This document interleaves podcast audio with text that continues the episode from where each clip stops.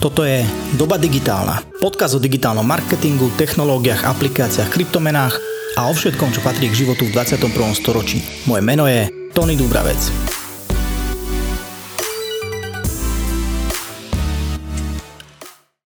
Ahojte, dnes sa budem rozprávať s Dušanom Matuškom o tom, ako zainvestovať do kryptomena a nepopáliť sa pri tom. Dušky, ahoj, čau. Čau, čau, Tony, ahoj.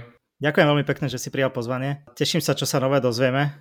Teda nie len ja, ale verím, že aj poslucháči. Povedz mi hneď na úvod, že čo sa teda aktuálne deje na tom trhu alebo vo svete kryptomen. Vieme teda, alebo aspoň aj taký, že masový konzument vie, že Bitcoin je teraz niekde na historických číslach, takisto Ethereum, čo sú asi podľa mňa dve čo najznámejšie kryptomeny. Že čím to je spôsobené a ako to potenciálne môže skončiť? Tak teraz tá situácia je veľmi zaujímavá, hlavne z toho dôvodu, že extrémne množstvo firiem začína keby investovať alebo alokovať čas svojich eh, firemných rezerv do Bitcoinu. A celé sa to mm-hmm. tak mhm. spustilo minulý rok eh, firmou MicroStrategy, ktorá, ktorá, ktorá je jedna z najväčších firiem, čo robia biznis analytiku na svete. A oni si uvedomili vlastne, že tie peniaze, ktoré mali v banke, konkrétne 500 miliónov dolárov v rezervách, že tá inflácia im každým rokom zožiera viac a viac a ten minulý rok, ako sa natlačili, natlačilo veľké množstvo dolárov, tak tá inflácia ešte akcelerovala. A oni si povedali, že tak mali by sme si ochrániť nejakým spôsobom, spôsobom tieto peniaze. Pozerali sa na rôzne aktíva, pozerali sa na a, nehnuteľnosti, na, na nejaké akcie, fondy a podobne a nakoniec skončili pri Bitcoine ako pri tom zlate digitálnom. A tento trend začalo nasledovať veľké množstvo ďalších firiem. Január, a to bola Tesla napríklad, takže toto bola veľká novinka. Mm-hmm Tesla v januári teda nakúpila za 1,5 miliardy dolárov v Bitcoine a vo februári vyhlásila túto správu. A už dnes sa v, kulár, v kulároch hýbe informácia, že dokonca ešte väčšia firma ako Tesla, ktorých je na svete asi iba 5, a už uh-huh. akumuluje Bitcoin a tiež by to mala vyhlásiť e, behom niekoľkých mesiacov. Takže veľká šanca, že behom následujúcich mesiacov oveľa viac firiem vyhlási to, že ten Bitcoin si nakúpili. A toto dáva extrémne veľkú kredibilitu tej technológie ako úložisku hodnoty a potom tu ťaha aj e, ten tzv. retail alebo tých bežných spotrebiteľov do Bitcoinu. Takže toto je dosť taká aktualita a vec, čo sme tu nemali predtým. Mhm. Čo viac ovplyvní tú hodnotu? To, že to Tesla za 1,5 miliardy nakúpi, alebo to, že to potom Elon Musk napíše na Twitter? to, že to zverejnia. Presne tak. A, že to je až dôležité. Áno, to je dôležité, lebo oni, oni na schvál, tie firmy to robia tak, cez rôznych, eh, rôzne automatizované skripty, ktoré nakupujú v malých sumách nepravidelne, aby vlastne nepohli tou trhovou cenou nejak masívnejšie. Takže oni sa snažia to kúpiť čo najlacnejšie, no a potom, keď, to, keď sa to zverejní, tak až vtedy vlastne to pôsobí na ten trh a vtedy ten retail začne nakupovať. Takže Elonové tweety sú to, čo hýbe dneska dosť výrazne cenou. Aj celkovo internetom. Aj internet. Uh, ja som teda úplný začiatočník v tomto kryptosvete a mám nejaký základný prehľad, že čo, aké pojmy existujú, ale neúplne všetkým rozumiem, takže uh, dajme si taký ten modelový príklad, že by som to chcel skúsiť, chcel by som možno investovať nejaké peniaze. Uh, aké kroky mám urobiť tie prvé? No, v prvom rade, ešte, ešte, že predtým, ako ideš investovať, ja tak radím ľuďom, že, že nepozerajte sa na Bitcoin ako na investíciu podľa mňa je Bitcoin veľmi zlá investícia a podľa mňa to ani nie je investícia. Poviem prečo. A investícia väčšinou vypláca nejaké dividendy, úroky, renty alebo keď investuješ do nehnuteľnosti, máš nej nájom a podobne. Bitcoin ti nič nevypláca. Bitcoin sú jednoducho peniaze. Podobne ako zlato. Ty si kúpiš zlato domov na to, aby keď niekedy tá ekonomika nepôjde správnym smerom, tak sa vieš o ňo oprieť a udrží ti hodnotu. A Bitcoin vlastne funguje veľmi podobne. To znamená, investovať do Bitcoinu je podľa mňa nie úplne správna vec, pretože keď máš mindset nastavený, že idem investovať do Bitcoinu, tak chceš to tam mať rok, dva možno, vytiahnuť zo ziskom a podobne. Toto sa ti nemusí podariť.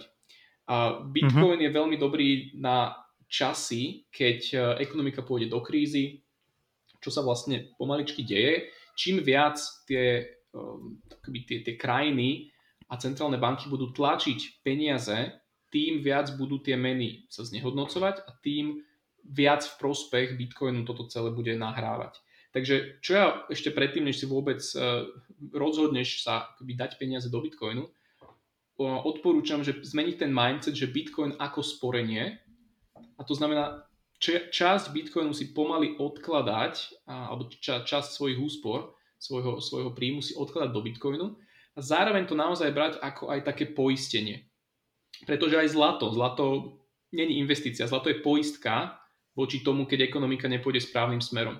Mne sa veľmi páči, že uh-huh. Juraj Karpiš, on hovorí, že on by bol najradšej, aby jeho investícia v úvodzovkách v zlate sa, sa mu keby ani nevrátila, alebo aby bola stratová, pretože to znamená, že všetky ostatné aktíva im sa darí. Ak jeho investícia uh-huh. do zlata bude zisková, to znamená, že všetko ostatné pôjde opačným smerom. A podobne to je aj s Bitcoinom, aj keď tam sú, tam sú isté špecifika. Takže moje odporúčanie pozerať sa na Bitcoin už na začiatku ako na sporenie, tak k nemu mhm. pristupovať uh-huh. a zároveň ako na poistenie. Pretože keď sa potom ľudia na to pozerajú ako na investíciu, tak eh, mi vravia, že no dobre, tak kedy je najlepší čas začať uh, zainvestovať, že už je neskoro, alebo ešte, ešte som nezmeškal vlak. A ja sa ich opýtam, no kedy je najlepší čas začať sporiť? No vždy. Už včera bolo neskoro, hej. Takže zrazu ten mindset, mindset sa ti otočí a pozeráš sa na to úplne inou optikou a máš oveľa dlhodobejšie, dlhodobejší ten, ten horizont. Takže toto je to, čo úplne v prvom kroku alebo v takom nultom kroku odporúčam. Dobre, povedzme, že tohto som si všetkého vedomý, že rozumiem, že nie sú kryptomeny alebo bitcoin niečo, kde zarobím ako keby za krátku dobu, že to nekupujem kvôli tomu zisku, že skôr naozaj si chcem uložiť peniaze, zachovať im nejakú hodnotu, alebo možno mám nejaké peniaze, ktoré, by mi, ktoré mi nebude ľúto minút alebo prízone nejakým spôsobom. Takže čo sú v tom momente tie kroky, ktoré by som mal robiť? Mm-hmm. Čiže ako prvý krok eh, je v podstate mať akoby úložisko toho bitcoinu a zamyslieť sa nad tým, že kde si ho chcem ukladať. A tam máme, tam máš v podstate na výber také dve možnosti. Že buď využiješ tzv. softverovú peňaženku, čiže napríklad aplikáciu na mobile, alebo pôjdeš do tzv. hardverovej, ktorá už, to, to už vyzerá ako nejaké také malé USB. A teraz kde je ten hlavný rozdiel? A ten hlavný rozdiel je v bezpečnosti. Na tú softverovú peňaženku, na tú mobilnú, neodporúčam dávať viac ako to, čo bežne nosíš v peňaženke. Pretože tam je riziko, že keď to zariadenie hacknú, tak ti vlastne ukradnú ako keby tzv. privátne kľúče, kľúče od tvojich bitcoinových schránok, z ktorých ti tým pádom vedia zobrať bitcoiny. Pri tých hardwareových peňaženkách to hacknutie z internetu akoby nehrozí.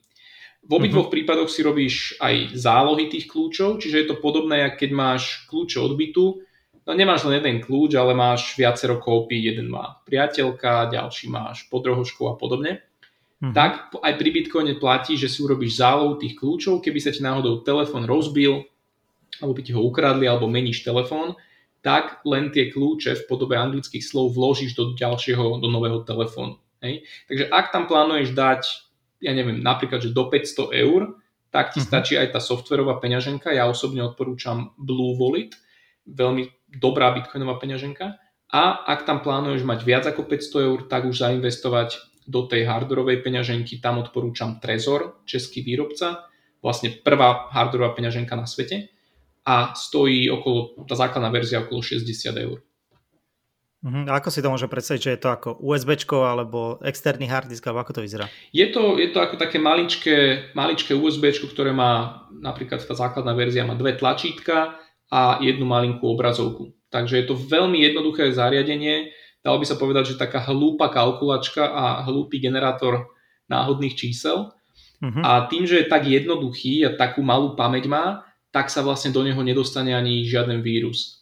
Takže ono je to mhm. naozaj uh-huh. tak nadizajnované, aby sa to nedalo hacknúť z internetu a tie privátne kľúče vlastne to zariadenie nikdy neopustia. To znamená, nikdy um, keby nedôjde k tomu, že by sa ten privátny kľúč od tvojej bitcoinovej schránky dostal do počítača. Čiže všetka tá matematika, podpisy a všetko to za Bitcoinom, čo robí Bitcoin Bitcoinom, sa deje na tom zariadení a v tom je tá obrovská bezpečnosť.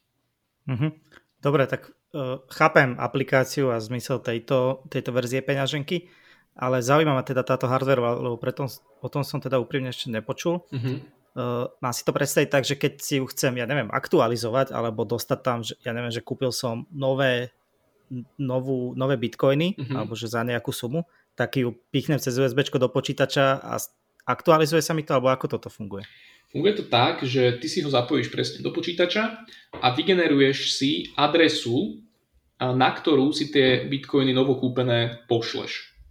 A teraz v celom tom bitcoine existuje, existujú adresy, niečo podobné ako IBAN existuje v uh-huh. našej banke. Lenže v banke ty máš len jeden pridelený IBAN v podstate na celý život, hej, čo si v tej banke. Ale v bitcoine ty si vieš vlastne generovať takmer až nekonečné množstvo tých svojich adries, tých, tých svojich IBANov a na ne si posielaš bitcoiny. Takže on je taká praktika, mm-hmm. ktorá ti chráni aj súkromie. To znamená, že ty si zapichneš tú peňaženku, vygeneruješ si ten, tú svoju adresu bitcoinovú a napríklad ju pošleš kamošovi, že počuj, Jožo, pošli mi sem tých 100 eur v bitcoine. No a on ti vlastne na tú adresu odošle bitcoiny a ako náhle v tej sieti tá transakcia prebehne, tak ti počítač ukáže, že ty máš zrazu 100 eur v bitcoine alebo o 100 eur naviac. Čo si však treba uvedomiť, taká neintuitívna vec je, že tie bitcoiny sa nikdy nenachádzajú na tej peňaženke. To je veľmi také ťažko uchopiteľné. Tie bitcoiny sa vlastne nachádzajú v tej globálnej databáze, ktorá je decentralizovaná na desiatkách tisícoch počítačov po svete. A ty, čo máš v tej peňaženke, ako som povedal, to sú len kľúče k tým adresám tej globálnej databáze. Čiže uh-huh. je to, mhm. keby, si to predstavuje, keby okno, cez ktoré sa ty pozeráš do tej databázy. Hej. Takže preto vlastne sa robia tie zálohy tých kľúčov a netreba sa báť, že keby si to zariadenie rozbil alebo stratil, že by si o tie bitcoiny prišiel, lebo oni tam fyzicky nie sú. Takže keď mi to niekto, ja neviem, že mi vykradnú byt, tak o to neprídem, a aký je potom spôsob, že sa teda dostanem späť k mojim bitcoinom? Uh-huh. Tá záloha je vlastne v podobe 12 alebo 24 anglických slov. Je to unikátne poradie, ktoré ti tá peňaženka vygeneruje. Namiesto toho, aby si zapisoval nejaké jednotky a nuly, tak ti to vlastne zobrazí v nejakej ľudsky čitateľnej podobe, v podobe anglických uh-huh. slov. Ty si tie slova zapíšeš na papier alebo si ich napríklad vyrazíš do, nejakého kovové, do nejakej kovovej dosky a toto je vlastne tá tvoja záloha, ktorú môžeš zakopať, ukryť a podobne. A potom vlastne, keď si, keby si ti vykradli dom, zobrali by ti ten trezor, alebo ti zhorí dom, tak ty si iba kúpiš nové zariadenie a tie slovíčka tam znova napíšeš a máš tam všetky svoje bitcoiny akoby na novo, alebo tie, tie privátne uh-huh. kľúče sú tam znova. Takže takto funguje tá bezpečnosť. Tu chcem dať iba do pozornosti, že určite čo nerobie, že nefoť tie slova alebo nepíš si ich do nejakých online poznámok pretože uh-huh. platí jedna vec, že ktokoľvek tie slovíčka získa, má tvoj bitcoin. Hej, že uh-huh. naozaj to je ten, ten ultimátny kľúč k, to, k tomu bitcoinu, aké by si niekomu odovzdal kľúč od svojho bytu. Jasné. To sú také tie situácie, čo sa vyskytujú v médiách, že niekto prišiel o strašne bitcoinov alebo mu ukradli peňaženku, tak to, je, to sú tieto prípady? To sú, to sú presne tieto prípady. Ono, historicky to bolo časté, pretože na tom začiatku v tých rokoch 2009-2010 ľudia jednoducho ťažili ten bitcoin v stovkách kusoch a nemalo to vtedy ako keby žiadnu hodnotu, robili to v podstate zo srandy, chceli to, ne, chceli to vyskúšať. Čiže neboli vôbec obozretní alebo nejaký zodpovední, čo sa týka úložiska svojich tých harddiskov a podobne. Takže častokrát sa stalo a sú prípady, kedy napríklad v Anglicku jeden chlapík vyhodil notebook s hardiskom, kde mal 7000 bitcoinov. A do dnešného okay. dňa, do dnešného dňa chodí, alebo áno, už dohaduje sa s tou skládkou a s mestom, že by odkúpil tú celú skládku a keď sa mu podarí nájsť ten hard disk, tak vlastne mesto dostane časť e, z tých jeho bitcoinov ako odmen. Uh-huh, Takže uvidíme, okay. či sa mu to podarí. Uh, ako sa môže stať, že máte bitcoiny na hardisku? Či je to akože z tých čias minulých, kedy sa ukladali v každého počítači? Vtedy neexistovali hardwareové peňaženky. Boli to časy, kedy mhm. naozaj asi jediná peňaženka, ktorá existovala, bola tzv. Bitcoin Core, úplne základná peňaženka, cez ktorú sa dokonca dalo aj ťažiť, čiže všetko sa dialo na počítači, na tvojom laptope. Mohol si tam aj ťažiť, mm-hmm. mohol si tam mať bitcoiny. Dneska to už funguje úplne inak a už musíš mať špecializované stroje na ťaženie, špecializované počítače a podobne. A, a vlastne tie privátne kľúče, o ktorých som hovoril, že máš dnes na tej hardwareovej peňaženke, tak vtedy boli na počítaču uložené. To znamená, keď si počítač vyhodil alebo sa, sa ti nejakým spôsobom zničil, tak si o tie kľúče prišiel a ľudia si tie zálohy veľmi nerobili, lebo nemalo to žiadnu cenu. To je, keby si si mm-hmm. teraz zálohoval nejakú random fotku a povieš si, že však, čo, však náhodná fotka, hej. Mm-hmm, Nebudeš Jasne. si robiť nejaké extrémne zálohy. Jo. Uh, dobre, takže rozhodol som sa pre nejakú peňaženku, ja som z toho pochopil, že skôr odporúčaš teda hardverovú, uh-huh. uh, kde teda zoženiem kryptomeny alebo bitcoin. Tak, keď už máš to úložisko, tak teda druhá otázka je, že kde si kúpiť ten bitcoin. A tých možností je kopec a neexistuje najlepšia, existuje ich viacero a musíš sa rozhodnúť podľa toho, že či preferuješ kúpiť to čo najlacnejšie alebo komfortne a rýchlo, alebo chceš ochrániť svoje súkromie. Chceš si ochrániť to, aby banky nevedeli, že si ten bitcoin nakupuješ. Ja odporúčam, ako mať prioritu tú ochranu súkromia, ale ako je to na každom individuálne. Prečo sú banky nepriateľ v tomto? Uh, sú v podstate takto. Ako náhle ty si kupuješ napríklad bitcoiny na burze, a teda cez bankový účel alebo cez kartu, tak v prvom rade musíš tým burzám odovzdávať svoje citlivé osobné údaje. Veľakrát sa stalo a stáva, že burzy hacknú a tie citlivé osobné údaje uniknú a potom sa predávajú niekde na dark marketoch. Druhá vec je to, že ak banka už vie, že ty si nakupuješ bitcoin, tak táto informácia môže byť tiež jedného dňa zneužitá keď napríklad si kúpiš, ja neviem, Bitcoin za 10 tisíc eur a o 10 rokov bude mať 20 násobnú hodnotu, tak táto informácia, keď sa niekam dostane, tak môže niekoho lákať ťa prísť vydierať napríklad. Hej. Uh-huh, uh-huh. Takže Bitcoin vznikol na to, ako, ako nástroj na, aj na ochranu toho finančného súkromia, pretože my sme dnes zvyknutí, že banky o nás vedia všetko, o, o všetkých transakciách vedia. Ty dnes nedokážeš urobiť anonimnú súkromnú transakciu v online alebo v tej, v tej bankovej sieti. A my to uh-huh. berieme za štandard. Ale podobne, ak ty si nechceš nechať nejakého úradníka, aby ti trčal doma a pozeral, či náhodou nerobíš niečo nelegálne, takisto množstvo ľudí nechce, aby im banka pozerala na všetkých transakcie. Preto mhm. vlastne aj volia Bitcoin. A to není kvôli tomu, že robím niečo nelegálne, ale je to naozaj takáto, že, že chcem mať proste súkromie, čo je úplne bežné právo. Uh-huh. Ale je tam aj to riziko, že sa tam napríklad perú peniaze a podobne. Uh, to samozrejme, akože Bitcoin na začiatku hlavne slúžil na, na nelegálne činnosti, na nákup uh, nelegálneho tovaru na dark marketoch. Dnes už, čo je zaujímavé, že mnoho tých dark marketov uh, už ne, ne, akoby zrušilo príjem Bitcoinu a používajú iné kryptomeny, napríklad Monero, pretože Bitcoin nie je anonimná kryptomena, to si tiež treba uvedomiť. Bitcoin je tzv. pseudonymný, čiže ty tam vystupuješ pod nejakým pseudonymom, pod svojou adresou. Uh-huh. A samozrejme je veľmi náročné zistiť, že ktorá adresa je tvoja, keďže ich môžeš mať obrovské množstvo, ale sú firmy, ktoré sa tomu venujú. Takže dnes už na tých dark marketoch je primárne Monero. Čo sa týka prania tých peňazí, tak nájdeš určite aj dnes ľudí, ktorí ten Bitcoin na to využívajú. Avšak, keď sa pozrieš do toho nášho bežného regulovaného bankového systému, tak to sú stovky miliard, čo sa ročne preperú cez tento oficiálny systém a uh-huh. ukazovať prstom na Bitcoin toto akože nemá vôbec zmysel. Počet transakcií, ktoré sa odhadujú, že sú nelegálne v Bitcoine, je, je okolo menej ako 1% transakcií. Uh-huh, jasné, chápem. Uh, dobre, vráťme sa teda k tej kúpe. Uh, máme dve možnosti, že rozhodujem sa, že či to chcem urobiť jednoducho a kúpim si to napríklad kartou, ja neviem, cez eToro. Áno alebo to chcem urobiť teda nejakou, nejakou inou cestou, ktorú preferuje, že to je aká? Ešte k tomu Itoru, tam dám do pozornosti to, že Itoro a Revolut napríklad, že to nie mhm. sú, uh-huh. a, to nie sú reálne bitcoiny. Tam, tam držíš len prísľub tej banky alebo tej služby, že za teba niekde drží bitcoin, ale je to ako papierové zlato, keby si si kúpil. Nemáš ho fyzicky uh-huh. u seba. A, okay. Čo ja odporúčam nováčikom je využiť nákup v bitcoinovom automate. Je to spôsob, kedy normálne prídeš s hotovosťou, napríklad v Bratislave ich je myslím nejakých 15 automatov po Slovensku, okolo 50 dokonca. A prídeš s hotovosťou a, a so svojou napríklad s tou mobilnou peňaženkou.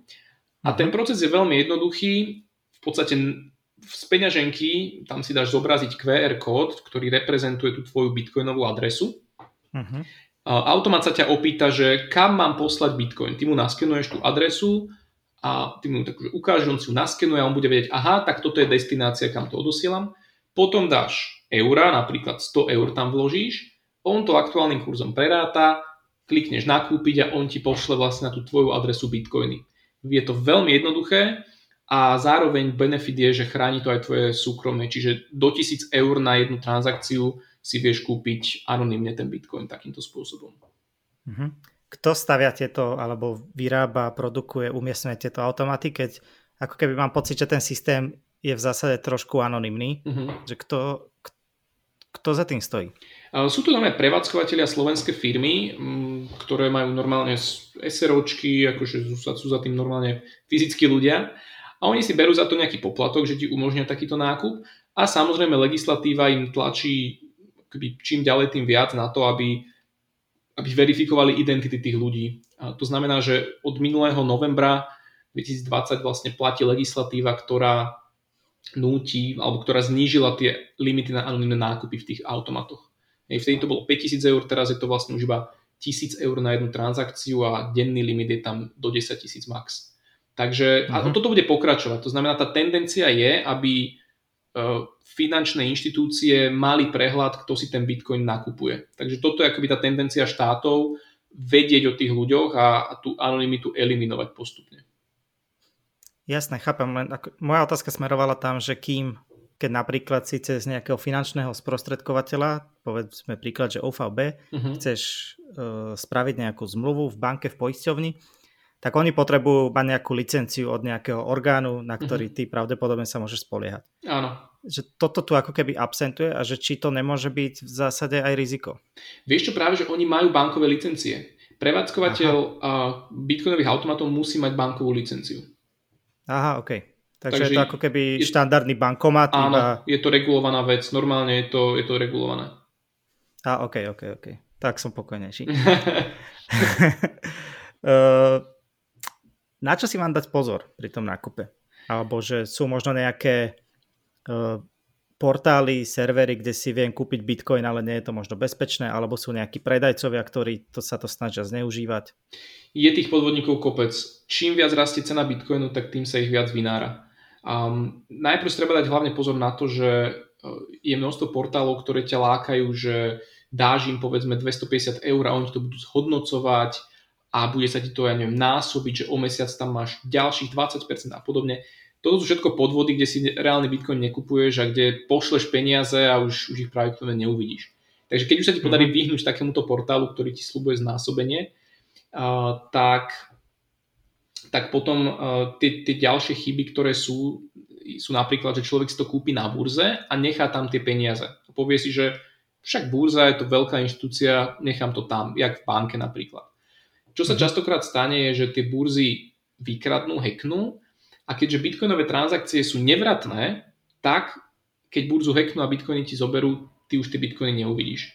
Čiže mm-hmm. to si treba uh, tiež si toho byť vedomý, pretože, uh, pretože je to, je to častý, častý problém, ktorý sa, ktorý sa deje. Blbá štandardná otázka, ktorú sa už pýta každý, ale aktuálne je Bitcoin na niekde 54 tisíc dolárov alebo koľko.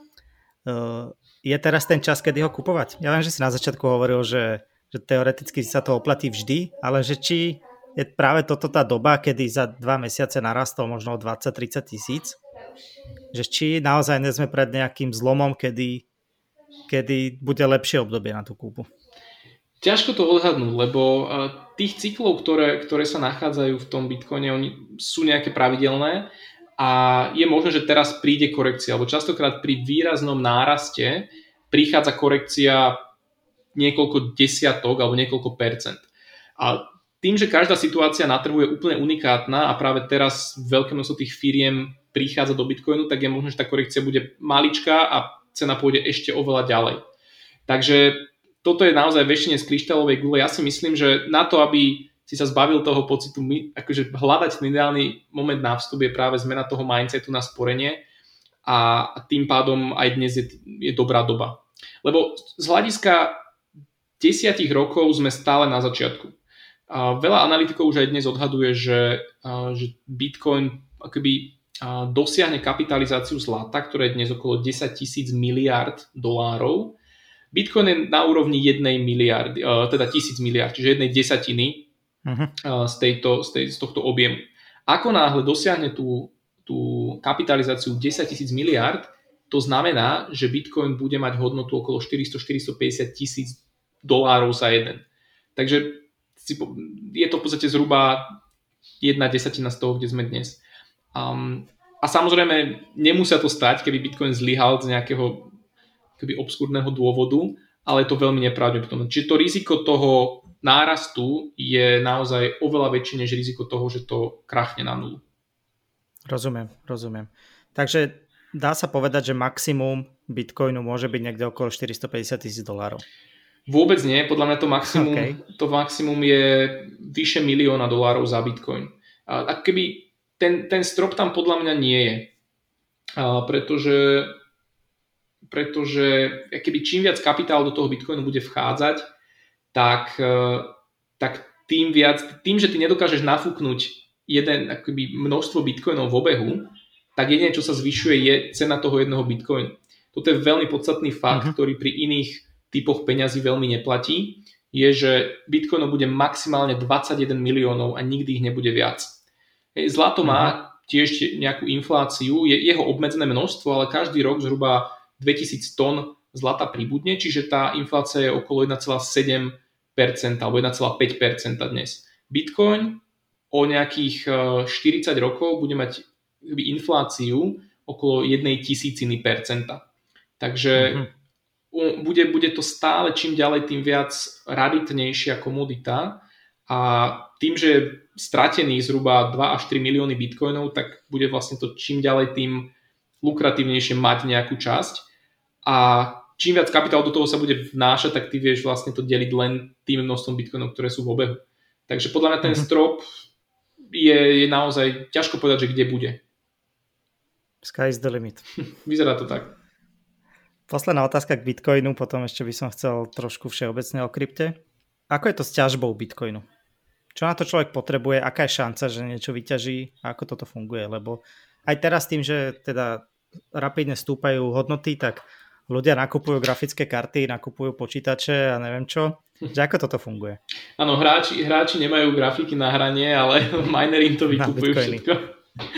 No, funguje, je to tiež veľmi zaujímavý zaujímavé na, na to, že podnikanie, lebo mining je už dneska naozaj veľko podnikanie a veľké, veľké farmy, veľkí hráči do toho investujú, tak e, človek, ak chce s tým začať, tak potrebuje si najprv akože kúpiť ten stroj.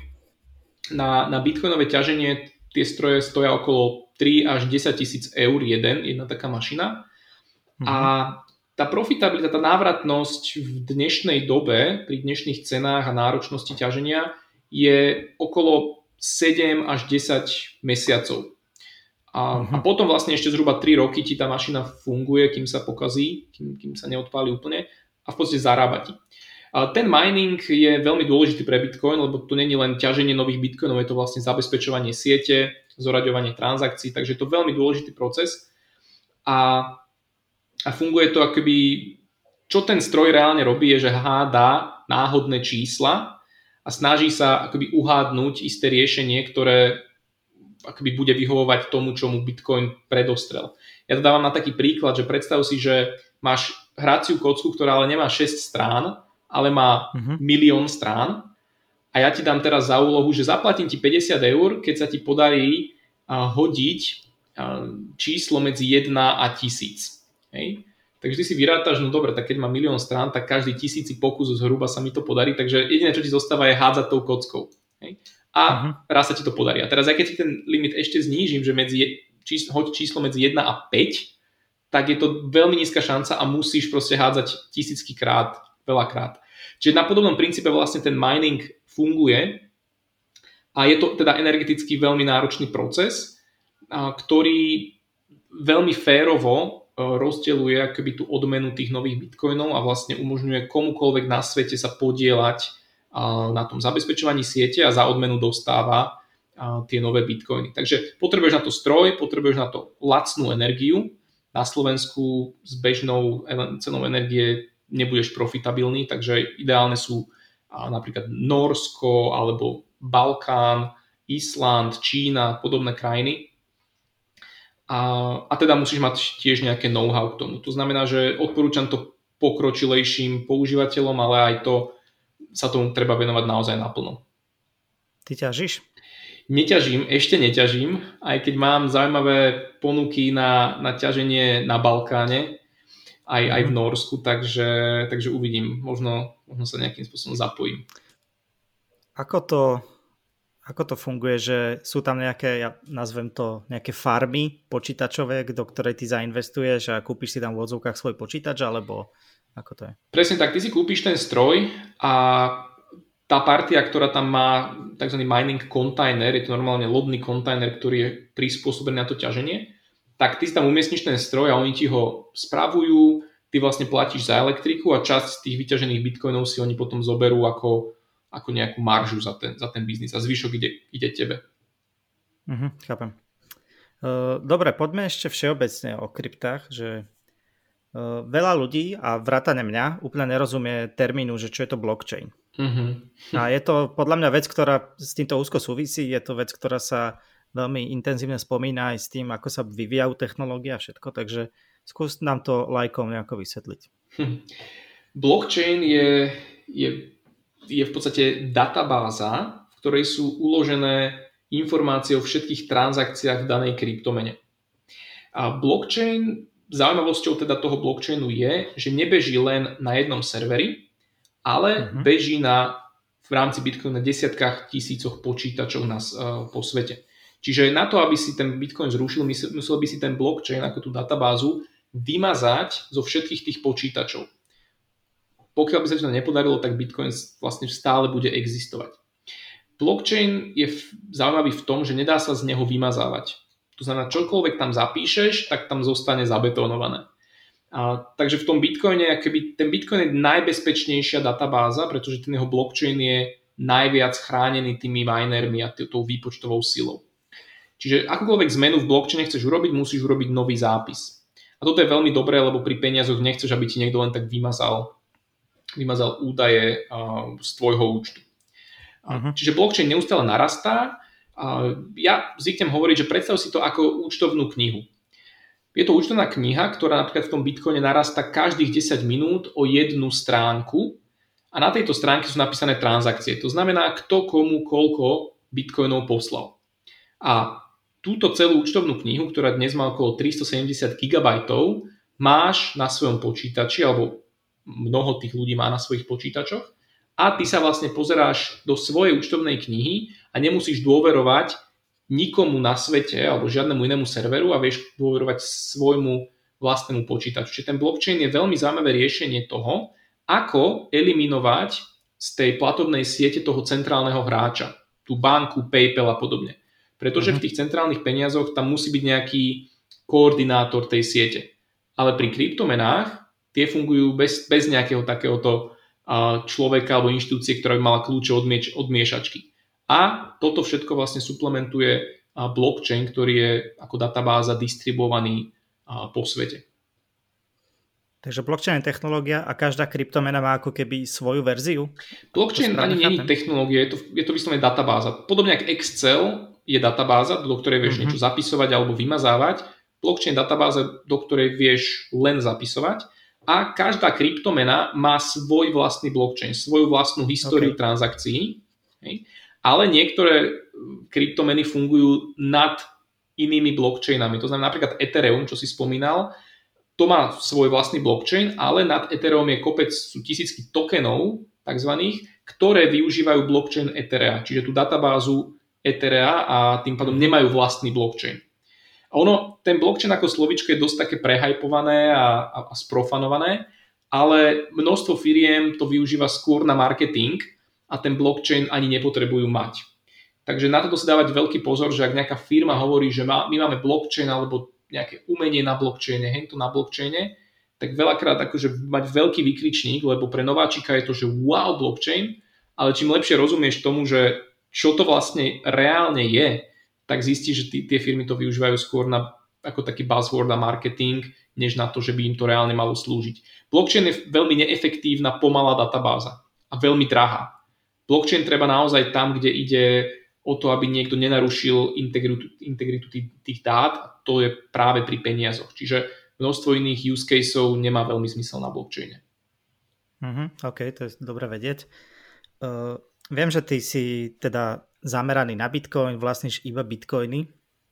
Uh, aké sú ale možno podľa teba také, že perspektívne kryptomeny mimo Bitcoinu?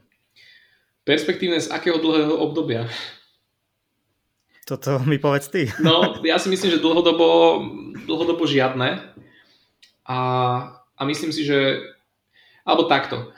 A, čo sa týka peňazí a budúcnosti peňazí je podľa mňa akože jasný víťaz Bitcoin a nemyslím si, že nejaká iná kryptomena ho môže vôbec dobehnúť. Čo sa týka nejakých... čomu? Ako? Kvôli čomu? Kvôli čomu. Je to spôsobené tým, že má dnes najväčšiu bázu tých ťažiarov, tých minerov, to znamená je najbezpečnejší, má obrovskú bázu vývojárov a naozaj tých top vývojárov má, má Bitcoin a má najväčší network efekt, čiže všade, kde vieš zaplatiť Bitcoinom, tak alebo kryptomenami, tak tam vieš zaplatiť určite Bitcoinom a možno niečím iným. Čiže čo týka vôbec povedomia o kryptomenách, tak Bitcoin je v tomto mega ďaleko.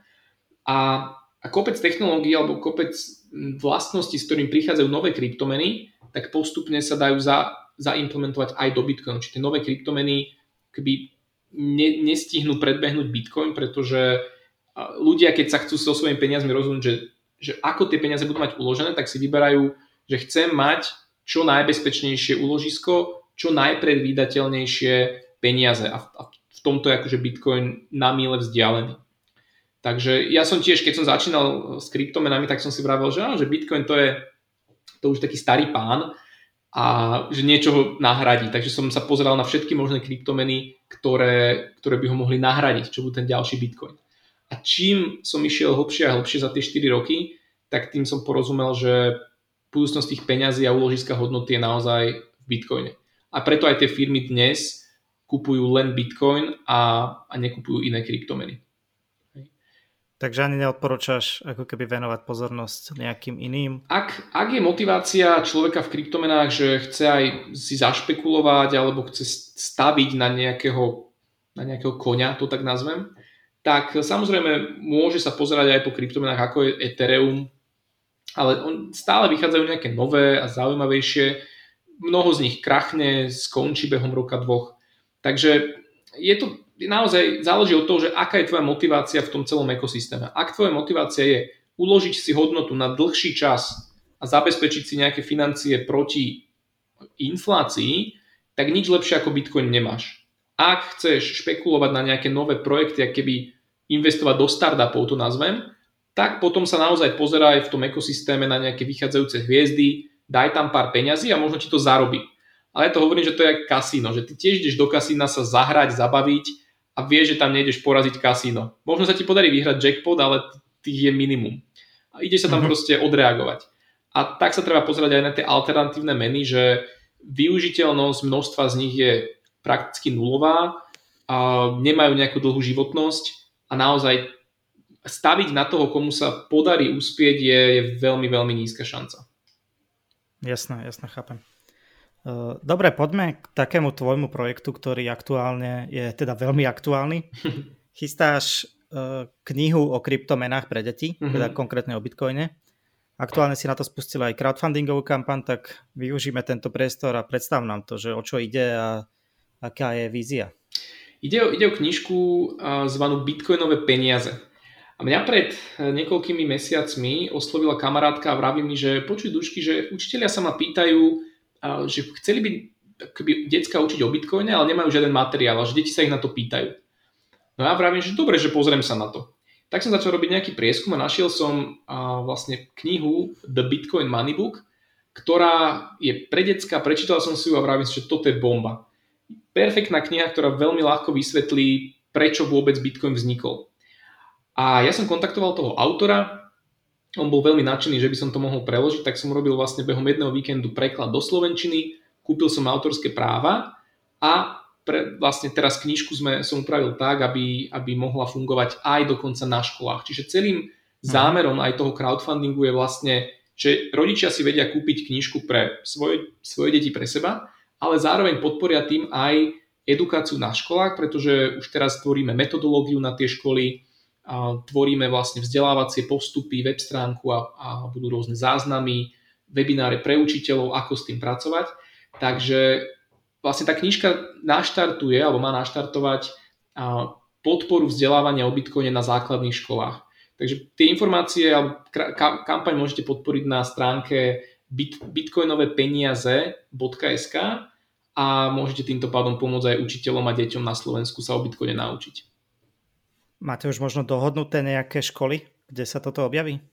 Už som komunikoval s viacerými aj, aj z Bratislavského kraja a aj niektoré súkromné vravia, že, že teda je to pre nich zaujímavé, chcú do toho ísť. Plus a v spolupráci s Junior Achievement Slovakia, ktorí sú akoby najväčší, najväčšia vzdelávacia agentúra alebo, alebo um, vzdelávacie OZ, občianske združenie na, um, na um, vzdelávanie detí uh, vo finančnej gramotnosti.